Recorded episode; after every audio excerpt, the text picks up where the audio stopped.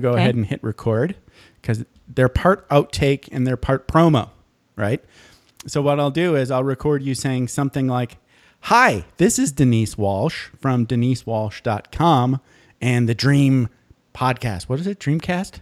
Dreamcast. Dreamcast podcast. Mm-hmm. And you are listening to Vroom Vroom Veer with Jeff Smith. Vroom, vroom, something stupid, funny. Yes, that makes you laugh.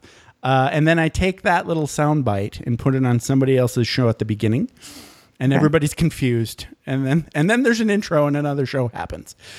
That's my show. Okay.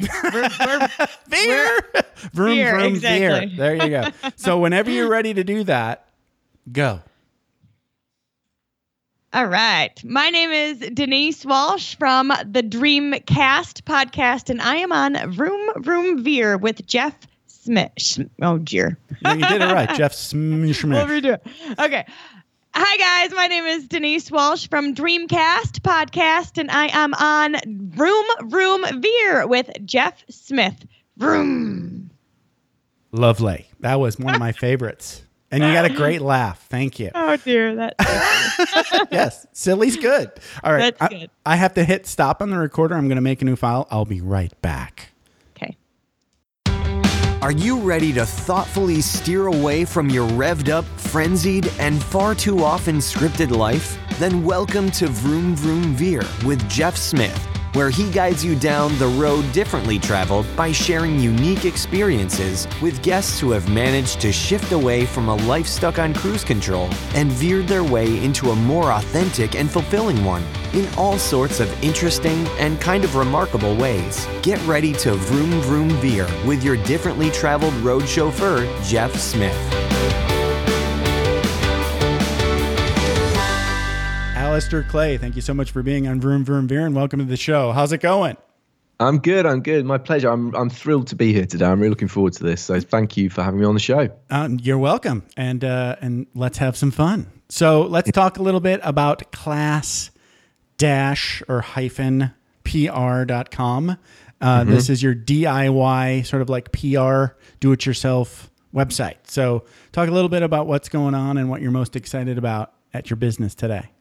Okay, yeah. So so yeah, the, it's called Class PR, but yeah, the website's class-pr.com. Gotcha. And yeah, what we what I'm doing is as a former journalist and a PR director, I wanted to set up a, an online training school that allows small businesses to take control of their PR themselves, to get great media coverage, to be able to get into the, you know, the national newspapers, on the biggest blogs and podcasts and TV and radio without having to hire a, you know, an expensive PR agency for thousands of pounds a month or thousands of dollars a month. Sure. I'll translate that to the US um, we and, and, and, and, and, and, you know, and that might seem odd because I run a PR agency. I've got another business where I, you know, do, I do that sort of thing. But you know what's I've been tearing my hair out for years because I've seen some like really awesome startups, entrepreneurs, smaller businesses who've got brilliant stories around brilliant products and brilliant services, and I love working with them. But they just do not have the money to kind of to to, to hire a PR agency. So I thought, Right. you know, how can I kind of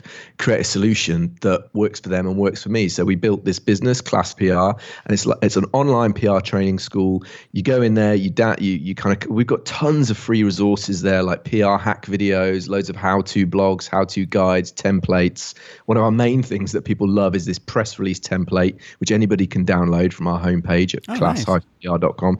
It's brilliant. It literally tells you how to create a newsworthy story a journalist is going to love. Okay. Nice. And, and then when people are ready, they do our online course, which is famous. It's kind of like a, most people do it over about six weeks. You're watching a real classroom full of small business owners just like you going through this boot camp. Uh, and we've kind of we've created like a, a, a recipe, a formula, if you like, for doing PR for your own business. So you start on day one, and you start to understand what makes things newsworthy, what's newsworthy about your business, how to target the right types of media, how to find c- contact journal, uh, details for the journalists, how to then shape a story, how to write a story, how to pitch, how to appear, you know, in the media, all, the different steps. So you can kind of turn up as a novice on day one do this online course. You get monthly webinars as well throughout the year. So if you get stuck, you can ask questions. Right, right. really- and and so the whole thing basically for like a fraction of what you would pay Sure. for a month for a monthly retainer. And mm-hmm.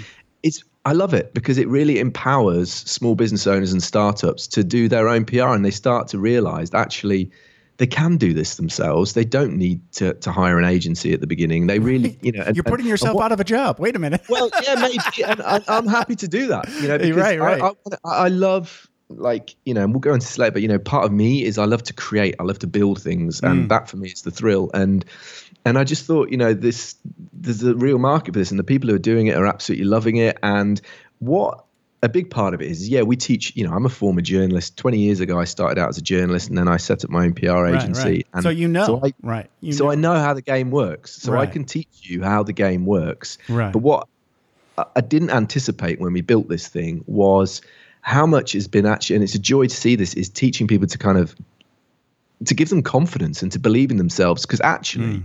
what holds most people back from you know getting their business in the New York Times or on CNN or the BBC or the Guardian or whatever is is fear. is they Right, think, oh, right. I don't have a story. The or journalist yeah, yeah, yeah, yeah. you know and so and what you have to realize is that a journalist what they care about more than anything is not how big your business is how massive your turnover is or not is actually Is it a good? do, is it a good story? is it a good story Yeah. do you have something new is it a first is it remarkable is it counterintuitive is it kind of paradoxical is it just downright odd It's got. It's got to check some boxes. It's got to it's Yes, got to and that's yes. what we teach you and Yeah, and yeah. and, uh, and it's fab i love it i love it No, it sounds amazing. You know, and um, I've I learned this. You know, it, it sounds like most things are similar. So, you know, a lot what you've kind of like internalized in your 20 years of experience at your jobs, you know, s- you know, career, right, was you know just like the nuts and bolts of the PR business, right? So then you can take nearly anything, right? and you know any business, right? And and and you know make format it correctly so it fits, right? That's, Do you know you've you've hit the nail on the head there, Jeff? Yeah. And, I- and it's not being arrogant, but when you've done something, you know, like for more than mm. ten thousand hours or whatever, Right. You just it becomes muscle. It's like DNA. Right. And so, and I say to people, I say, I don't care if you're It's like selling automatic, right? yeah, and, Yeah. and it's like, and, and and it's yes, okay, things have changed massively. We've got you know Instagram and Twitter and all these digital comms techniques and whatever. But at the heart of all of that, you know, is the ability to tell a great story and to find something that connects with people on an emotional level. And it doesn't matter what technology comes in the future; that is still going to be the thing that is at the heart of all these platforms. And and and what and so doing it for all these years, you just you become the ability to kind of you see you almost see the world in in headlines, you know, Yes. which can be which can be negative sometimes, but also right. Yeah. Yeah. No, I get it because yeah, comedians say the same thing. Right. Yeah. I, I I I heard Jerry Seinfeld talking to uh, Howard Stern. Right. Yeah. And you know, Jerry Seinfeld has been so good at comedy for so long. When Mm-hmm. he watches a comic, he's not watching a comic like you and me, right? No. He's watching a comic as a comic, and he's going, mm, Yeah, yeah. eh. Mm. And then when he when he when he's really impressed, it's like, oh, he's not necessarily laughing. He's going, oh, that killed, right? it's true. It's Yes, true. And he's seeing it completely. He's seeing it through the eyes of a master or an expert. I think that's it. It's like once somebody said to me, once you see how the magician does the trick, it's not magic anymore. Correct. And that so first of all, that can be like, oh, that's a bit sad. But then it's like, oh, hang on a minute, now I can be a magician. It's sad in- only insofar as you're you're looking at a different thing now. You're Exactly, seeing exactly. behind the curtain, so to speak. And but Exactly. you know, it doesn't mean you still can't appreciate it. It's just a No, different no, no, no. level. Right. It's a different appreciation. And you hit on something great there, Jeff, about, you know, once you understand the core principles of a discipline, in here it's like it's journalism, it's storytelling, it's PR. Right. Then I don't care if you've got a, a cheese business or a tech business. Right. It Actually, the, right. the principles the principles are the same. yeah. It's it's to, to to a certain extent it's like um packaging, you know. Exactly. it's formatting and packaging as long as and the you know this is the other thing that people lose sight of it's like just like any other marketing you know done well it it throws gas on a fire right Hugely. right Absolutely. but the thing that people lose sight of is is you know make sure you're ready Well, uh, that- for people to show up. You know, well, there's an old adage that nothing kills a bad product better than good advertising. exactly. That's my point. Right. so yeah, it's true. It's true. I always say to people, you know, when people are ready to, and this is why, you know, if you, uh, if you, especially if you're a small business and your budgets are limited and everything, learn these skills of storytelling and understanding how to put your business out there, you know, in the media, but on high profile blogs and everything. Learn these skills because actually it will inform how you run your business. It will change what, what you th- know about your customers and what they want to understand about you being great at PR actually forces you to step outside of your business and look at it from your customer's point of view mm. and understand what they really want to know about you and the messages and the stories that really connect with them. And so that's why I, te- I, I say to people who go through the course, look, we're taking you back to first principles, but this information is going to be so useful through all elements of your business, actually.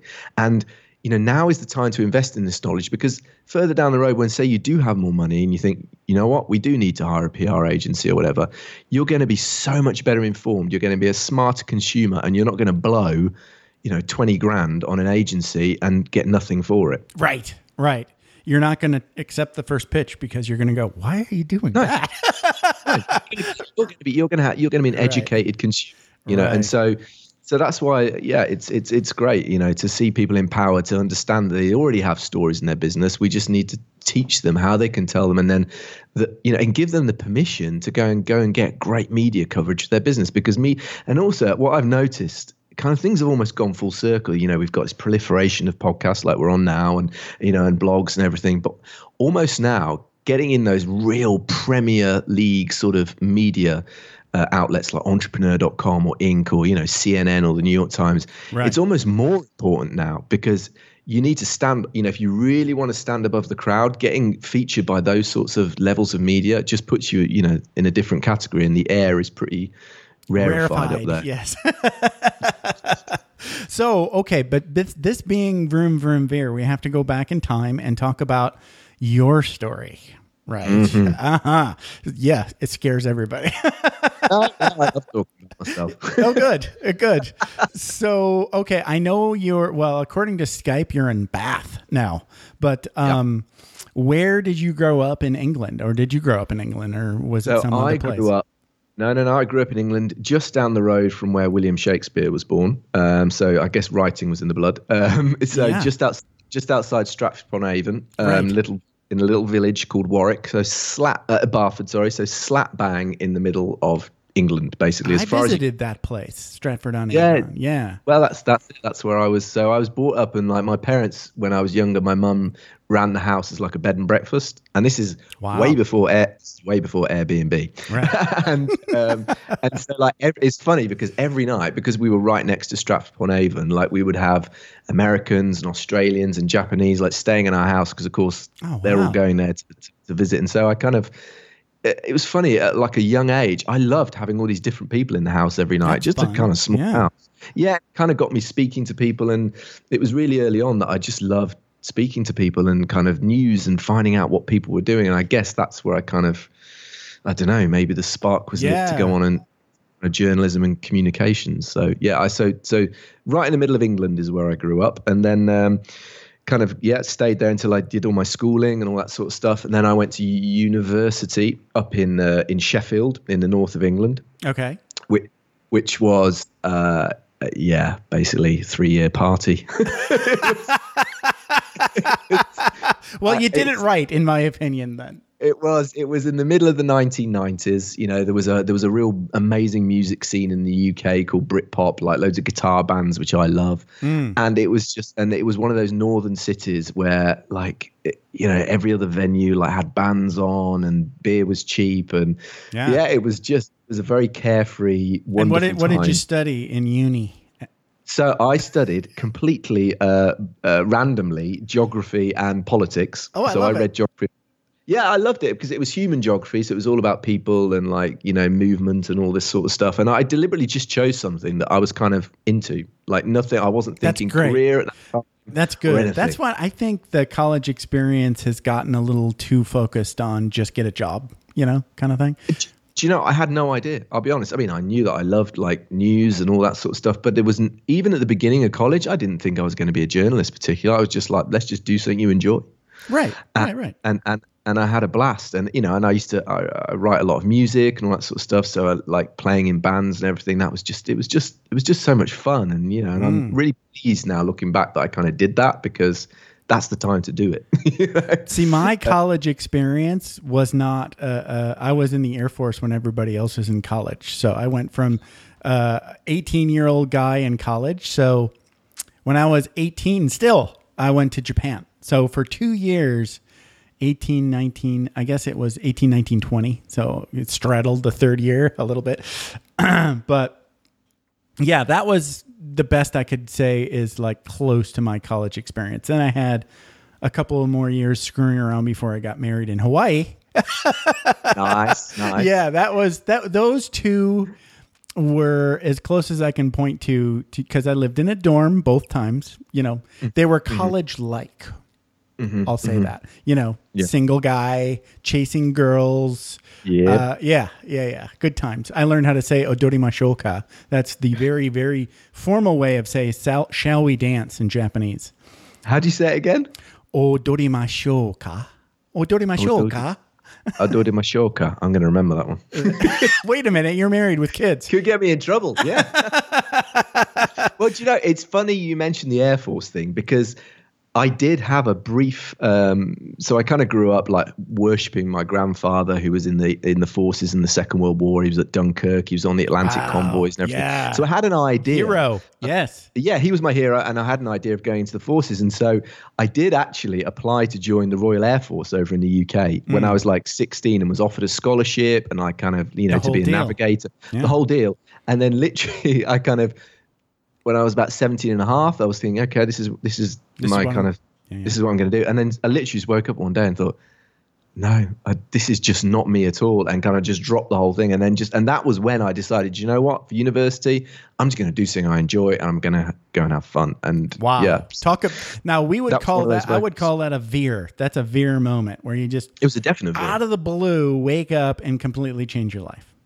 It was it was a definite veer, and uh, Yeah. if there's time, I could tell you a funny story about it. Please. So, so, so That's what this show's about, kind of. You know, Uh, okay, so this was around 1990, the time of the first Iraq War, I remember. and and and so yeah, you know, I was pretty serious about joining up to the RAF. I went for officer selection and all this sort of stuff, and I got through. You know, and it's quite hard to get these scholarships, so It's it was quite an achievement. right? Yeah. it's Very, it was a real achievement. My dad was massively proud of me and everything. And then literally, I did have a veer. I just woke up one morning, you know, as I was sitting my A levels, you know, to go to university, and uh, I just went, nah, this is. I'm not. I'm not a fighter. I'm a lover. This is not for me at all. and, It's probably a good idea because Yeah, if exactly. if you Yeah, wouldn't fit growing my- in, I was- yeah. I was I was growing my hair. I was listening to Nirvana and Pearl Jam and this, and it was like, no, this is this is this is this um, this isn't me. This isn't me. And so I told my dad, and he was kind of like disappointed. He's like, you've got this great opportunity and all this sort of stuff. And I was like, no, no, no, no, no. He's like, oh, you idiot, and all this sort of stuff. Oh, I can imagine that your parents were just devastated by this yeah, they were. Yeah. especially my Yeah. dad. I think he because thought, that is like the the quintessential what do they call it the right hand path right of join Yeah. the military and you know salute the flag and god All and that. country and the queen and all those things right all and that, all that, and I and, just and then went, you go me I went, I went, I went, and here's a golden opportunity. And I went, nah, no thanks. and and then Meh. about a Right. couple of weeks later, I was at home studying for like my my my entrance exams for university, and the phone went, and there was this really posh guy on the phone, and he said, oh, "Hello, this is Wing Commander Smith here. Um, you might have noticed we've got a bit of bother over in the Middle East at the moment, uh, over in Iraq, and uh, wonder if you could, you know, pop up to uh, officer selection again, and you know, get on a plane and come out and help us." And I was going, what? I, and, and so I, and so my voice was getting higher and higher. I was going, but no, but I, I, I told you I didn't want to join up. I don't want to come. right right And this, and this guy in the end, well, I'm sorry, you know, there's a shortage of men, and you know, things are kicking off out in Iraq, and you know, it'd be really great if you could you could join us. And I was going, yeah, but I, I can't. And so I was replying on the phone, going, yeah, but I, I, came for officer selection. You offered me a scholarship, but I, I, I don't want to do it. It's really not for me. Well, you know, this is not acceptable. You know, you really, really should think about you letting your country down here and all. And I was like, oh my God, this guy is bloody serious. He's not messing about. Right. Suddenly, suddenly the phone goes quiet. And then my dad comes on the other end and says, Got ya. Oh. and he got, he got his he got his boss at work to impersonate an RAF officer just to wind me up. Wow. That's awesome. and my voice was getting higher. I don't want to go to Iraq. But I I don't, don't want to go to Iraq. I don't want to get shot out of the sky. wow. Holy to cow. Digni- dignity out the window. Yikes. But you didn't you didn't back down. You didn't sign up at least. No, I did not. I said, no, I'm not going. Good for you. Yeah. okay, that was a that was a great story. And I also I noticed in my my notes that I took before as we were doing our pre-show chat that you'd mentioned that you had spent some time in India hanging out in monasteries, but I don't want to talk about that yet. We have to finish this uh, this story about you and university and screwing around and and keep on this at least somewhat semi chronological order story. So what Yeah, was yeah. your what was your first job after university? Because it doesn't sound like you were all that job focused. So I'm I'm interested. Did you get into journalism right away? Or was yeah, well, so in, in my third year, my last year of university, I was thinking, okay, so, you know, need to get a job.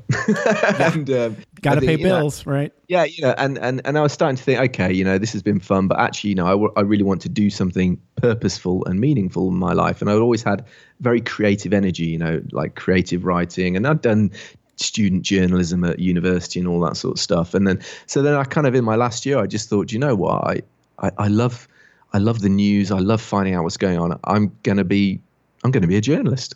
And so Wow. what what you have to do in the UK is you do then a post grad diploma uh, in journalism before you can kind of enter the, the world of work. This is like 1998, so the internet is just kind of taking off blossoming, as they just say. blossoming. Mm. And so, um, and so I, took a, uh, so I took about six months out after university just to earn some money. So I had some money to kind of pay to kind of go back and study again. Okay. And and then uh, so so I came back home, lived home for six months, uh, back with my parents, and was kind of like that was enough to know that I never wanted to do that again. and, uh, and then uh, went back up to college and and yeah, and did my fast track um, post grad in journalism and uh, and I've always been very driven and very ambitious, and um, and so you kind of do your six months uh, journalism introduction uh, exams, which is around like law and public affairs and shorthand and just journalistic skills and all those sorts of things like Okay. writing, and I did very well. You know, I kind of passed with like distinction and. And then you're encouraged to then, you know, back then, but like I say, at the beginning of the internet, to then apply to work on a local weekly newspaper, then a local read, you know, a daily newspaper, and then gradually over the next ten years, you kind of work. If you're lucky enough, you try and work your way up to one of the nationals. so, You know, over here we've got like the Times, the Guardian, the Sun, the Mirror. You know, big national newspapers. Right. And so for me, that was far too boring to, Okay. uh, to, to kind of. That was a little I was like. Too much Yeah, of that right-handed path that you've already rejected. Way, yes. Yeah. Way too slow. So Okay. I was like, no, I'm going to work on a national newspaper straight away. And people were like, Hmm. that's ridiculous. You can't do that at 22. And so, no, no, I'm going to do it. So I wrote to all the nationals, I'm begging for work experience and saying, look, I'll do whatever. It, you know, I'll stand in the corner and make tea. I don't I'll care. work you know, for whatever. free. Absolutely, all that sort of stuff. And Mm. then the in, the uh, the independent newspaper, which is a national newspaper, they actually wrote back and said, "Okay, you come in over Easter, and uh, you know, let's you know see how you get on." So I was literally, you know, I was just running errands and kind of doing work experience, you know, and just Mm. doing whatever it took, and just shadowing reporters. And you know, I was in a national newsroom having you know, done a tiny bit of work experience in a local newspaper, but not a lot. And so it was, you know, I was down to London, I was in Canary Wharf, I was on in the newsroom, and it was, my God, it was a baptism fire. And and just at that time, um, the, uh, the, the the kind of the, the the the newspaper that owned the Independent, the Mirror, which is a huge old newspaper in the UK, was setting up a little local newspaper for London called the Wharf, for the Canary Wharf area, and but it was based in the main newsroom, and um, and so I kind of applied for that, and I got offered a job as a junior reporter straight away. Wow. And I was like, okay. my God. So, okay. So it is a kind of local newspaper, but it's in the middle of London and it's in the middle of the main national newspaper newsroom. So I'm rubbing shoulders with these, you know, amazing You're in the same room. As I'm in the say. room. You're in the room. this- yes. it- you know, and it's Yeah. all about who you know, and you know, and, and obviously you've got to be good. And then, so I sat, so I started on this newspaper. I was on there for nine months, and I got a massive story for like for the UK, just completely by luck. Uh, there was a big politician over in the UK called Jeffrey Archer, who had been done for kind of basically being a crook and, and all this sort of stuff. I He was remember always in the name. Yeah. yeah, he was always in the news. I think he, he actually went to prison in the end for uh, for perjury. Wow. And uh, okay. and uh, and and it turned out his son was working in um, in one of the banks in Canary Wharf, and I discovered through a number of contacts that kind of he was involved in some very dodgy practices, illegal practices, and. Uh, and and and he yeah he was breaking the law and he was insider trading and all this sort of stuff and we broke this story in this little local newspaper for this part of London, and because of his famous association, it just blew up. It was on the front page of all like the, the main national newspapers. And the editor of the Mirror at the time was a chap called Piers Morgan, who you may have heard of. I've heard of him. Yeah. Yeah, yeah, and uh, and he was like, "Who's you know which who's broken this story?" sort of thing, you know, and um, and it was me, the kid on the, the little local newspaper, not one of his main journalists. Wow. And so I was invited in and offered a job on the big newspaper. wow. And so, at the age of 22, I found myself working as a as a as a grad as a trainee journalist on the Daily Mirror newspaper in London, and yeah, that was a vertical rise. Was- wow. Were you ready? Yeah. That's the that's Yeah. the question. You know. It, uh, was I ready? Probably not. No, Probably not. I, I was I was as green as they came, but you know, and I would take my news editor story ideas every day, and they they were terrible. But I always remember, you know, a great piece of advice. He's, he was a lovely guy, Eugene Duffy, the news editor, said to me. He said, after I'd been there a while, he said, you know, most of the ideas you bring are basically absolute crap. But the fact that you are coming up with ideas, he said, you know, one in fifty, if that works, then I want you on the team. And Wow. so that that was a kind of indication that you know um, something I've taken through my career and that I look for when I've hired people is like attitude is everything. You know, to have that kind of, especially if you're working in journalism, if you haven't got hunger, then why the hell are you there? You know, Right. And so and so um, so then yeah, so then I did that for a few years. I stayed at the Mirror for a few more years, and then I went on to uh, ITV as they were kind of doing digital stuff. This, and like I say, remember this is the early 2000s as the media landscape that we're stood on is like shifting beneath our feet Right. and you can see even established massive news brands and journalists are going changing. Yeah. what the hell's going on Right. you know It's, yeah, we're the that- gate you know we're the gatekeepers of information. Well no not anymore you know and so um So tell tell me like when were you in the media still in, working in national media in some capacity when it started like like when bloggers started to come up on your radar? What was that like? Yeah, yeah, what what, what yeah. were like editors saying about like the blog sphere? so do you know what? It's so funny. I, I so i left journalism to move into pr in 2007 i think. Okay. So yeah so it's firmly happening you know. Social media's coming through blogging's Right. coming through. There's And I youtube rem- is coming soon. All that sort of stuff. Yeah. I remember going to like a, a training session with like this guy who came into the newsroom to tell us about this thing called RSS feeds. Mm, yes and I can just remember like, what, I just, what the bloody hell is that? This, no, this isn't going to catch on. You know, I can Right. remember right. sitting there. And I also remember when somebody in the newsroom said, right, we're going to write an article about celebrity websites. And I was like, okay, what, what do these celebrities do on these websites? And this is kind of like 1999. Yeah. And I said, well, so how do I find out about them? And this, and I can still remember this conversation. This guy said, use this thing called Google, go onto it and just type in what you're looking for and it will come up.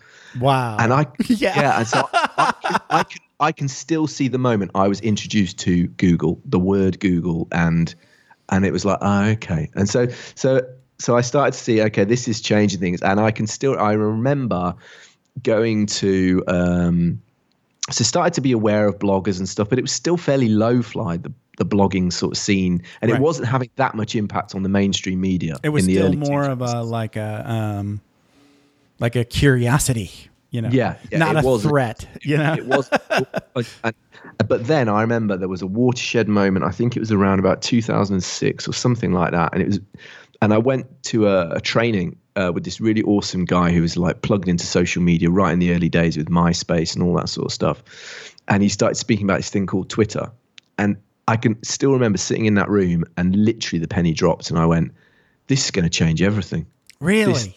yeah honestly so I, I you knew figured it. it out like right away. I, I'm not being big headed, but I really did. I went, oh my god, this is totally going to change the game So for how the how. yeah, yeah. What was it about Twitter that flipped the switch in your brain for you like right away? Because the first time I heard about Twitter, a friend of mine told me about it, and I was like, "Why?" I you know it. I didn't get it. You know, it made absolutely no sense to me. I was like, "Who cares? Why?" You know, you know what? I I think because because you had know, already had the PR Yeah, journalist brain. Okay, I think it was the journalist brain because you know Right. we, Facebook was around the same time as well, and I was kind of like, yeah, okay, that, that's great, but it, it, it I didn't have the same reaction to Facebook. I'll be honest that I did to Twitter, and I think it's because one of the main jobs when you're uh, sitting on the news desk as a journalism uh, as a journalist is you you one of you is monitoring what's called the news wire. Okay, so the news wire Mm. is saying like PA in the UK or AP in America, the Associated Press. And so this was an old piece of software that sat on your desktop and it just ticked over all day with uh, just headlines with Right. a par of what the main bit of the story was. And then the, the rest of the story was in it if you opened it up.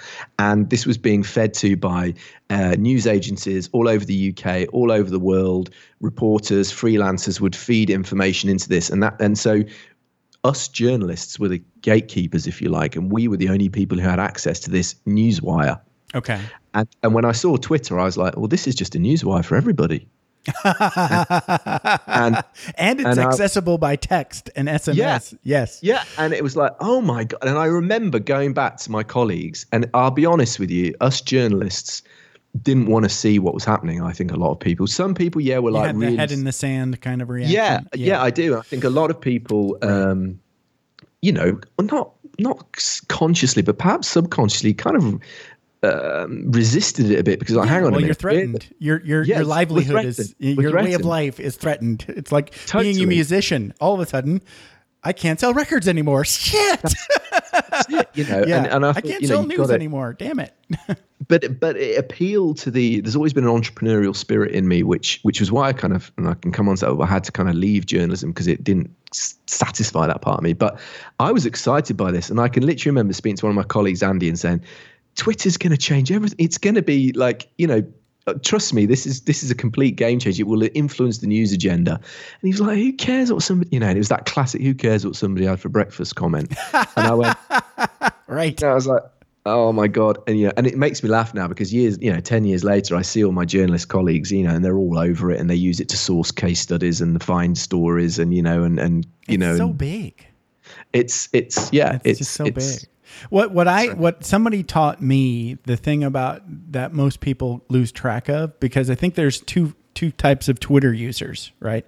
And I'm Mm-hmm. the robot tr- Twitter user. I just feed things into a robot and then they tweet magically forever. Okay, I, I know it's partly evil. I just don't care. okay but um, somebody said followers don't matter right Uh, if you don't want to be famous followers don't matter and mm-hmm. uh, uh, if you it, if you just use hashtags everybody can mm. see you if they search on a hashtag Yeah, i'm like oh yeah Yeah. and that's how most people are using twitter they're searching hashtags so It once was- it- that was a light bulb moment for me Yeah, I, I, I totally agree with you. The hashtag thing blew my mind. Right. It was like, oh, so hang on a minute. Right. So I'm not just speaking to my 200 people. If I put the word, you know, uh, you know, hashtag um, Super Bowl or whatever, then anybody else who's following the Super Bowl can see this. right That's that's insane. Yeah, that's viral. And and yeah, so it just I just knew that that it's. I mean, I don't you know I didn't I didn't foresee how it would influence politics and all this sort of stuff so much, but I certainly knew it was going to be a game changer. Yeah. Yeah, yeah. Well, and then the other thing I think about that made Twitter blow up was the fact that celebrities can use it to get themselves in trouble. Yeah. Well, yeah, they can bypass their PR Yes. right. And, and, and that's just daft human shit. nature, right? that, that people are going to do that because we're emotional and irrational usually. You know, Yeah. I'm mad. I'm going to do a tweet storm. I know I don't get that. I mean, it does sadden me that, that kind of the whole trolling side of it and everything. Oh, I just yeah. think, oh, Well- you know, Well, the thing about humans is we're, you know, we're simultaneously awesome and shitty, right? So yeah, yeah. the best That's of true. us and the worst of us. You have to take us Yeah. whole and love us, I guess. So I think we've uh, uh, we've gotten to the work thing. Um, Mm-hmm. So now, before we get to the you're hanging out in your monastery stories in India, because that sounds amazing, um, talk a little bit about your meditation practice because I know you do a meditation practice, and I'm always Yep. uh, looking to get insights about how how people do that. Yeah, so I well, I mean, it is linked to obviously my travels to India and everything. But my, yeah, my meditation practice is um, it's based on it's a Tibetan Buddhist meditation practice, cool. and I and I do it every morning. And uh, but it's it's not um, for me. It's about um, in, integrating it into my day actually. So I don't. I don't kind of just sit for 20 minutes in the morning and go right. I've done my meditation. It's it really is a resting the mind uh, practice, kind of Right. eyes open, and it just allows me like you know especially when you work online and you know, you're sat at a desk all day just to kind of you can feel what that energy when you're starting to go too much in your head you know Yeah, you kind of feel like congested and i will literally you know and this is one of the benefits of running your own business i guess is that you can do the weird stuff and you don't care what anybody else Right? thinks There's nobody around And- to yell at you. That, that's nice. you know, and I could Yeah. just kind of, I would just sit there and just kind of exhale, breathe out, and just even if it's just 20, 30 seconds several times through the day, just drop kind of the the, the intensity of my gaze and just focus on my breath and just yeah I, I do an open eye meditation and just let that mind energy kind of settle back down into kind of my heart i guess and then it's never ceases to amaze me even like 10 20 seconds of that you then come back to what you're doing and you feel totally different Right. you bring a you bring a real clarity to it. Yes, I do sit in the morning before I leave the house and kind of just do some more sort of formal meditation practice just for kind of 10 minutes, usually just resting on the breath and just um, like I say an open-eyed uh, meditation technique.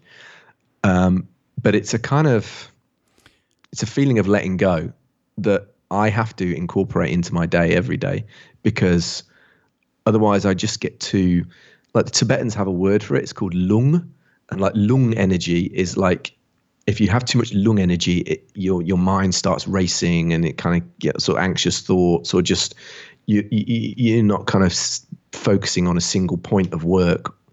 And the danger, you know, when we work online, I've got 20 browsers open and I'm listening to a podcast and Yeah. you know that just makes your mind too scattered so for me part of my kind of mental health management is that i have to incorporate it into my day You know, if you're, I, I, I feel the same way. Um, I, I want to definitely get to the monasteries in India thing because that's amazing, and I'm sure you had really cool experiences. But, um, but first, let me just say, uh, I think I was listening to somebody like Wayne Dyer or Deepak Chopra, probably in the early 2000s, maybe somewhere between 03 and 07. and I had my last before I retired Air Force job that was insanely busy. So, um, so I remember one of those moments where you know I'm already got like too much work, right? And then the boss comes over and says, "You've got five minutes to X, Y, Z," you know, and then you're going to go talk to the commander and uh, and explain how cool I am, right? right, yeah. So you know, I had to get over that that oh my god panic moment, right?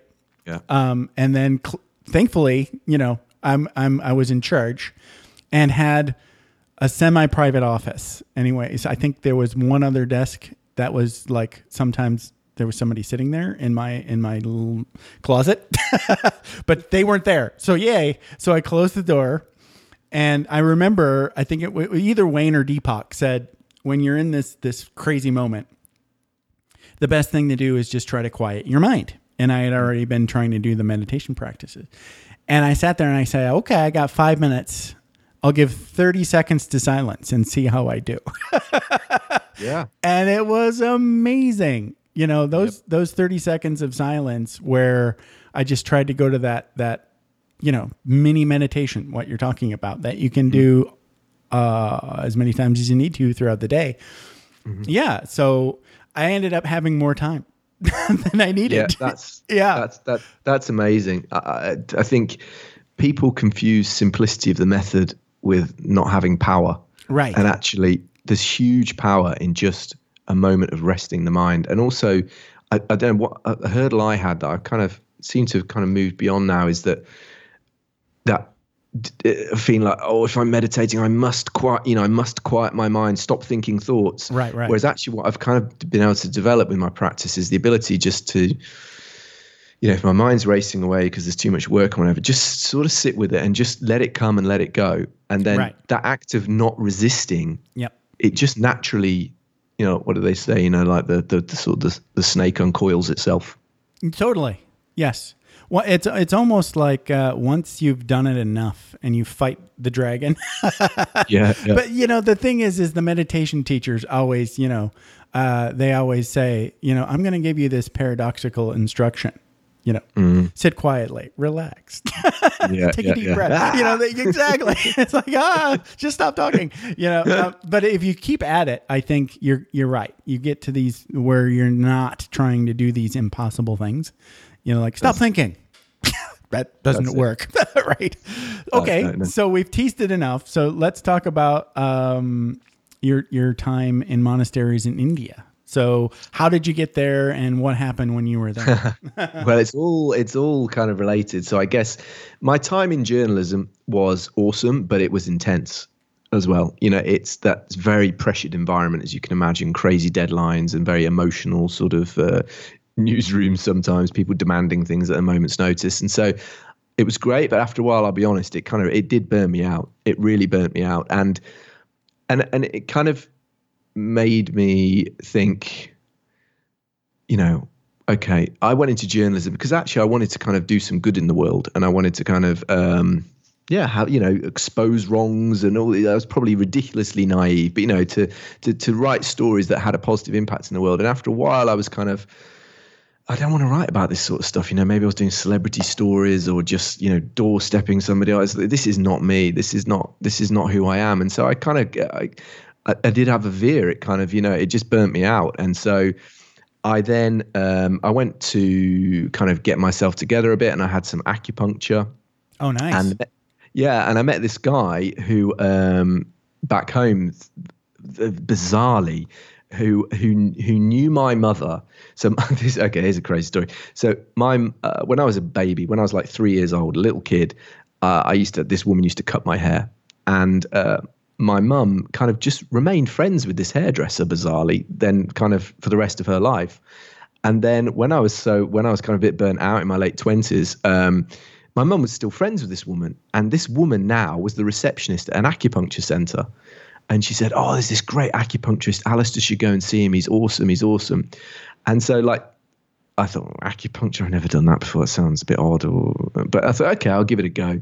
And so I went to see this guy, and so this connection had kind of been waiting since I was like three years old. It's bizarre. That is and bizarre. Uh, and he um, and I just connected with this guy, and and so he was treating me, and I started to feel better and more energy and everything. And he um, and he and I said to him, I said, God, you're really like chilled out. You're really calm. Like, how do you do that? And he said, Oh, I'm like, you know, I practice Buddhism, and I go to this monastery in south of India and everything. And, and I thought that's interesting. And so I um, so I kind of so I went to like this this teacher, this Buddhist teacher came over to the UK. I went to a teaching with him for a couple of years, and just I deliberately wanted to approach it slowly. I didn't want it to be like a fad.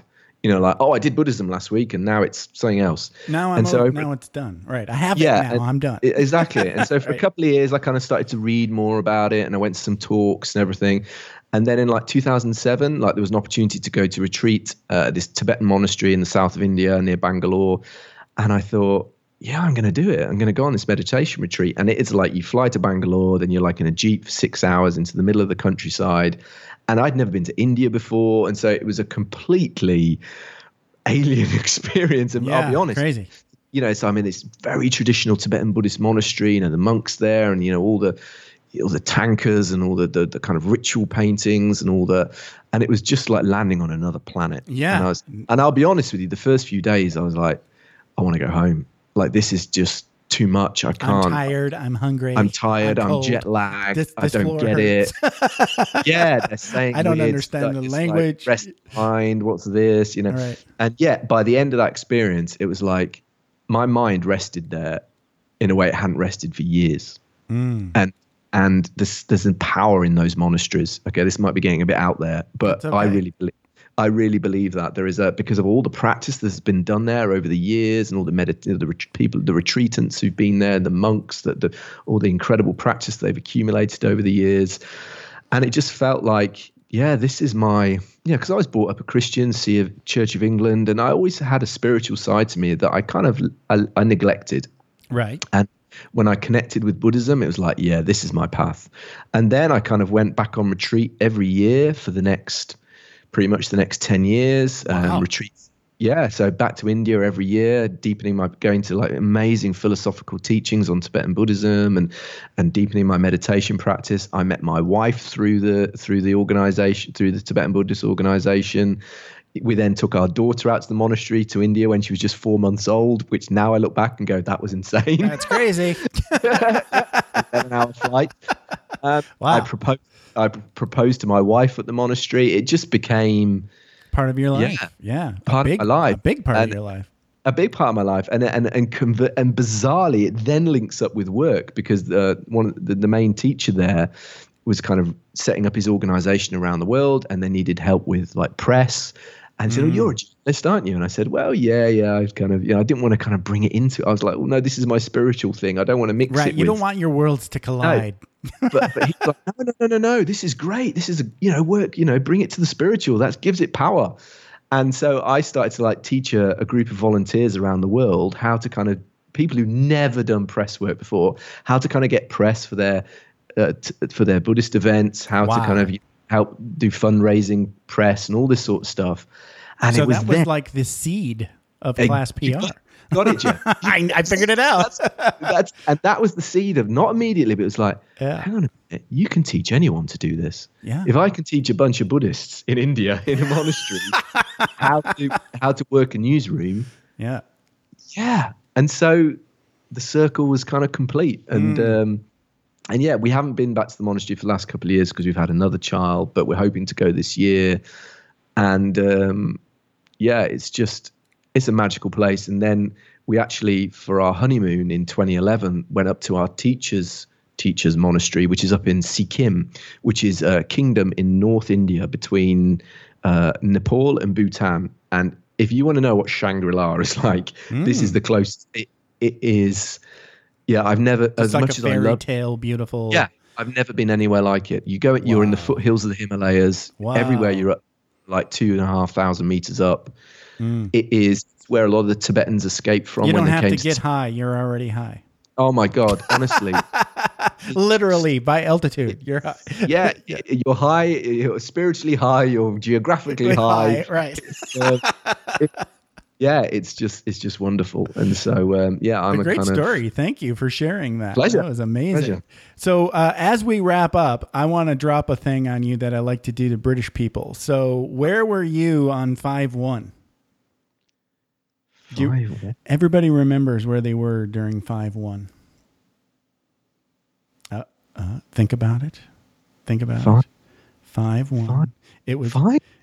what? five, five, five one. Maybe I, I maybe I don't have the reference exact, but like it, it was it was a World Cup match. Oh God, is this? hang on a minute. you totally thrown me here, Jeff. Hang on, five. What? So, hang on. Is this is this America in the World Cup or something? No, no, no, no, no. It's Germany over. Uh, England beats Germany five one. Oh, oh my God! I've got an amazing story for you, Jeff. Thank. I know you do. Everybody remembers where they were. I just don't know what British people call it. so what do you? How do you refer to this game? So you mean when England beat Germany five one in the Correct. qualifiers for the World Correct. Cup? Yes. I'll tell you where I was. I'll tell you where I was, Jeff. I Okay, was outside the stadium. You were there. I was there, my friend. Wow. So um, I wasn't. I didn't go to the match, but I was still working as a journalist, and I had a brilliant editor, and um, and he said. uh, I wasn't a sports journalist, but there was. It was still when there was a little bit of money washing around in, in newsrooms, and Sure. uh, and uh, oh, England are playing Germany.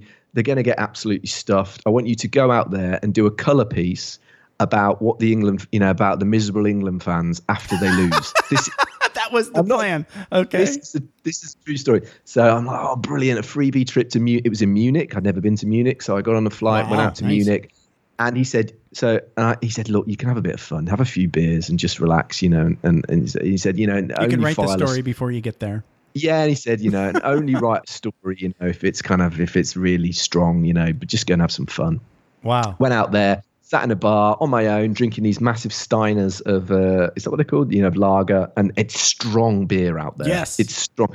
So I had a couple of these, and I was feeling pretty uh, a lot you know- stronger than those ales you get in England. yeah, much stronger, much colder. And I was feeling and it, and I thought I better check what the score is because you know. And so I so I so I was in this bar and I went round the back of the bar where the TV was. And it was like England were like 3 0 up or something. I was going, oh my God. He's then on the phone going, Have you seen the score? Have you seen the score? You need to write it. and I was going, I can't write. I'm drunk. What did you do in a previous life? You know, you you've had all these things just drop in your lap. You know, it, it, yeah, it is bizarre. It is bizarre. And so, yeah, and it went on to 5 1. So then I had to, like, in my inebriated state, I then had to go and uh, speak to England fans and like, get their reaction. And then, uh, so, and That's this was perfect before, state. yeah, yeah, exactly. So I had all these quotes and all this sort of stuff, and this was before, um, like, uh, you know, really having a laptop on the road or an email. So Right. it was you had copy desks, so I had to then phone up the copy desk and like read my story down the phone to the to the uh, to the copy taker at the other end. So you're going, Wow. you know, uh, England tonight triumphed in Munich after a five-one thrashing of the old rivals. You know, Yeah. Point Park. Next sentence, uh, John, you know, John John Brown from uh, Scunthorpe was here and said that I can't believe, you know, and so I had to read, you know, write the whole story over the phone. Wow. And uh, yeah, and then the next day I got the plane back with all these really drunk England fans, which was one of the most, yes.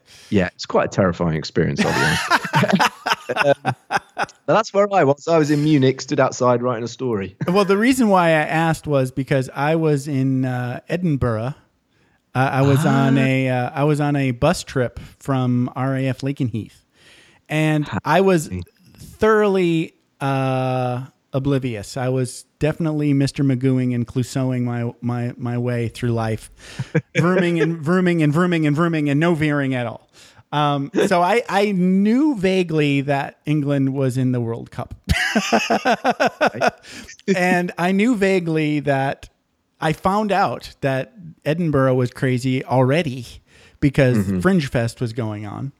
Yeah, yeah. and yeah. so it was impo- it was an impossible my impossible thing to do on that day before I found out that England had beat Germany 5-1 was I was on a quest to find a place to pee. and, and it was impossible because I had had way too many pints and there were way too many people in Edinburgh on the street partying for Fringe Fest. And then I found out about 5 1. and they I were see. going crazy. So that yeah, bus yeah. ride home, all the all the English people were just going nuts. I remember the bus driver was just ecstatic. And I was like, "What's the big deal?" And he's like, "Oh, you don't get it." and he was like, "They're our arch enemy. Uh, like we've been, you know, yeah, yeah, uh, yeah, to beat Germany five one in Germany right, is, is epic. Just it just doesn't happen, right, right." but it did. right and it did yeah so that that became like this watershed moment for all of england right it's like Yeah, yeah, you can yeah. ask any english person where they were that day and after they figure out what you're talking about they're going Yeah, to like have me, a I'm a bit story. slow. No, no, I, I'll have to. I'll say uh, maybe I have to say Germany five one. Right then. yeah. Oh yes. yeah, yeah, You Say that. If yeah, I if, if I because I thought it was 9-11 ish, so I, I was just trying to be coy. no, I was thinking. I was thinking May the first. What happened on May the first? Ah, that's where you went. See, so I, I, if I say Germany five one, then then you know exactly oh yeah, what I'm talking. you're there about. then, definitely. You're there then. Thank you, Alistair. This has been a blast. So you are at class-pr.com. That's and me. uh, how else can folks get in touch with you and uh, get your freebies? So yeah, so if you go to class-pr.com, you can uh, straight out there on the on, right at the top of the page. You can't miss it. Is get the template. Click on that, and you'll get the free press release template, and it's going to give you everything you need to be able to construct a proper newsworthy press release that a journalist will love. You get media coverage from it. I've used it thousands of times, so it, I know it works. You can also get uh, get in get in touch with me on Twitter at Alistair Clay. That's A L I S T A I R C L A Y, or at Class PR HQ. That's our Twitter handle. Uh, and uh, yeah, you can grab me there. Basically, those are the kind of my preferred sort of channels. Awesome. And uh, yeah, just just just dig in because there's so much awesome free content at Class PR. Like like I say, how to guides. There's a there's about 60 PR hack videos. There's loads of blogs. Uh, I've got my own podcast, The Famous Business, where I speak to businesses and find out how they've uh, used PR to build their businesses. And there's about 60 episodes there now. And if you're having a, an issue with your PR, I can guarantee one of those entrepreneurs has had the same issue and they figured it out. So there's tons and tons of great content there for anybody who wants to get media coverage for their business without spending a bloody fortune. Thanks, man. This has been a blast. I appreciate I you it. reaching out and uh, and hanging out with me for an hour. Loved it, Jeff. Thanks for having me on. Thanks. Have a good one. See you later. Thanks for taking the time to ride along with us on another episode of Vroom Vroom Veer. For podcast info and show notes, be sure to head over to vvveer.com. That's triple V double ER.com. com. Man, that's fun to say. And we'll catch up with you next time here on Vroom Vroom Veer.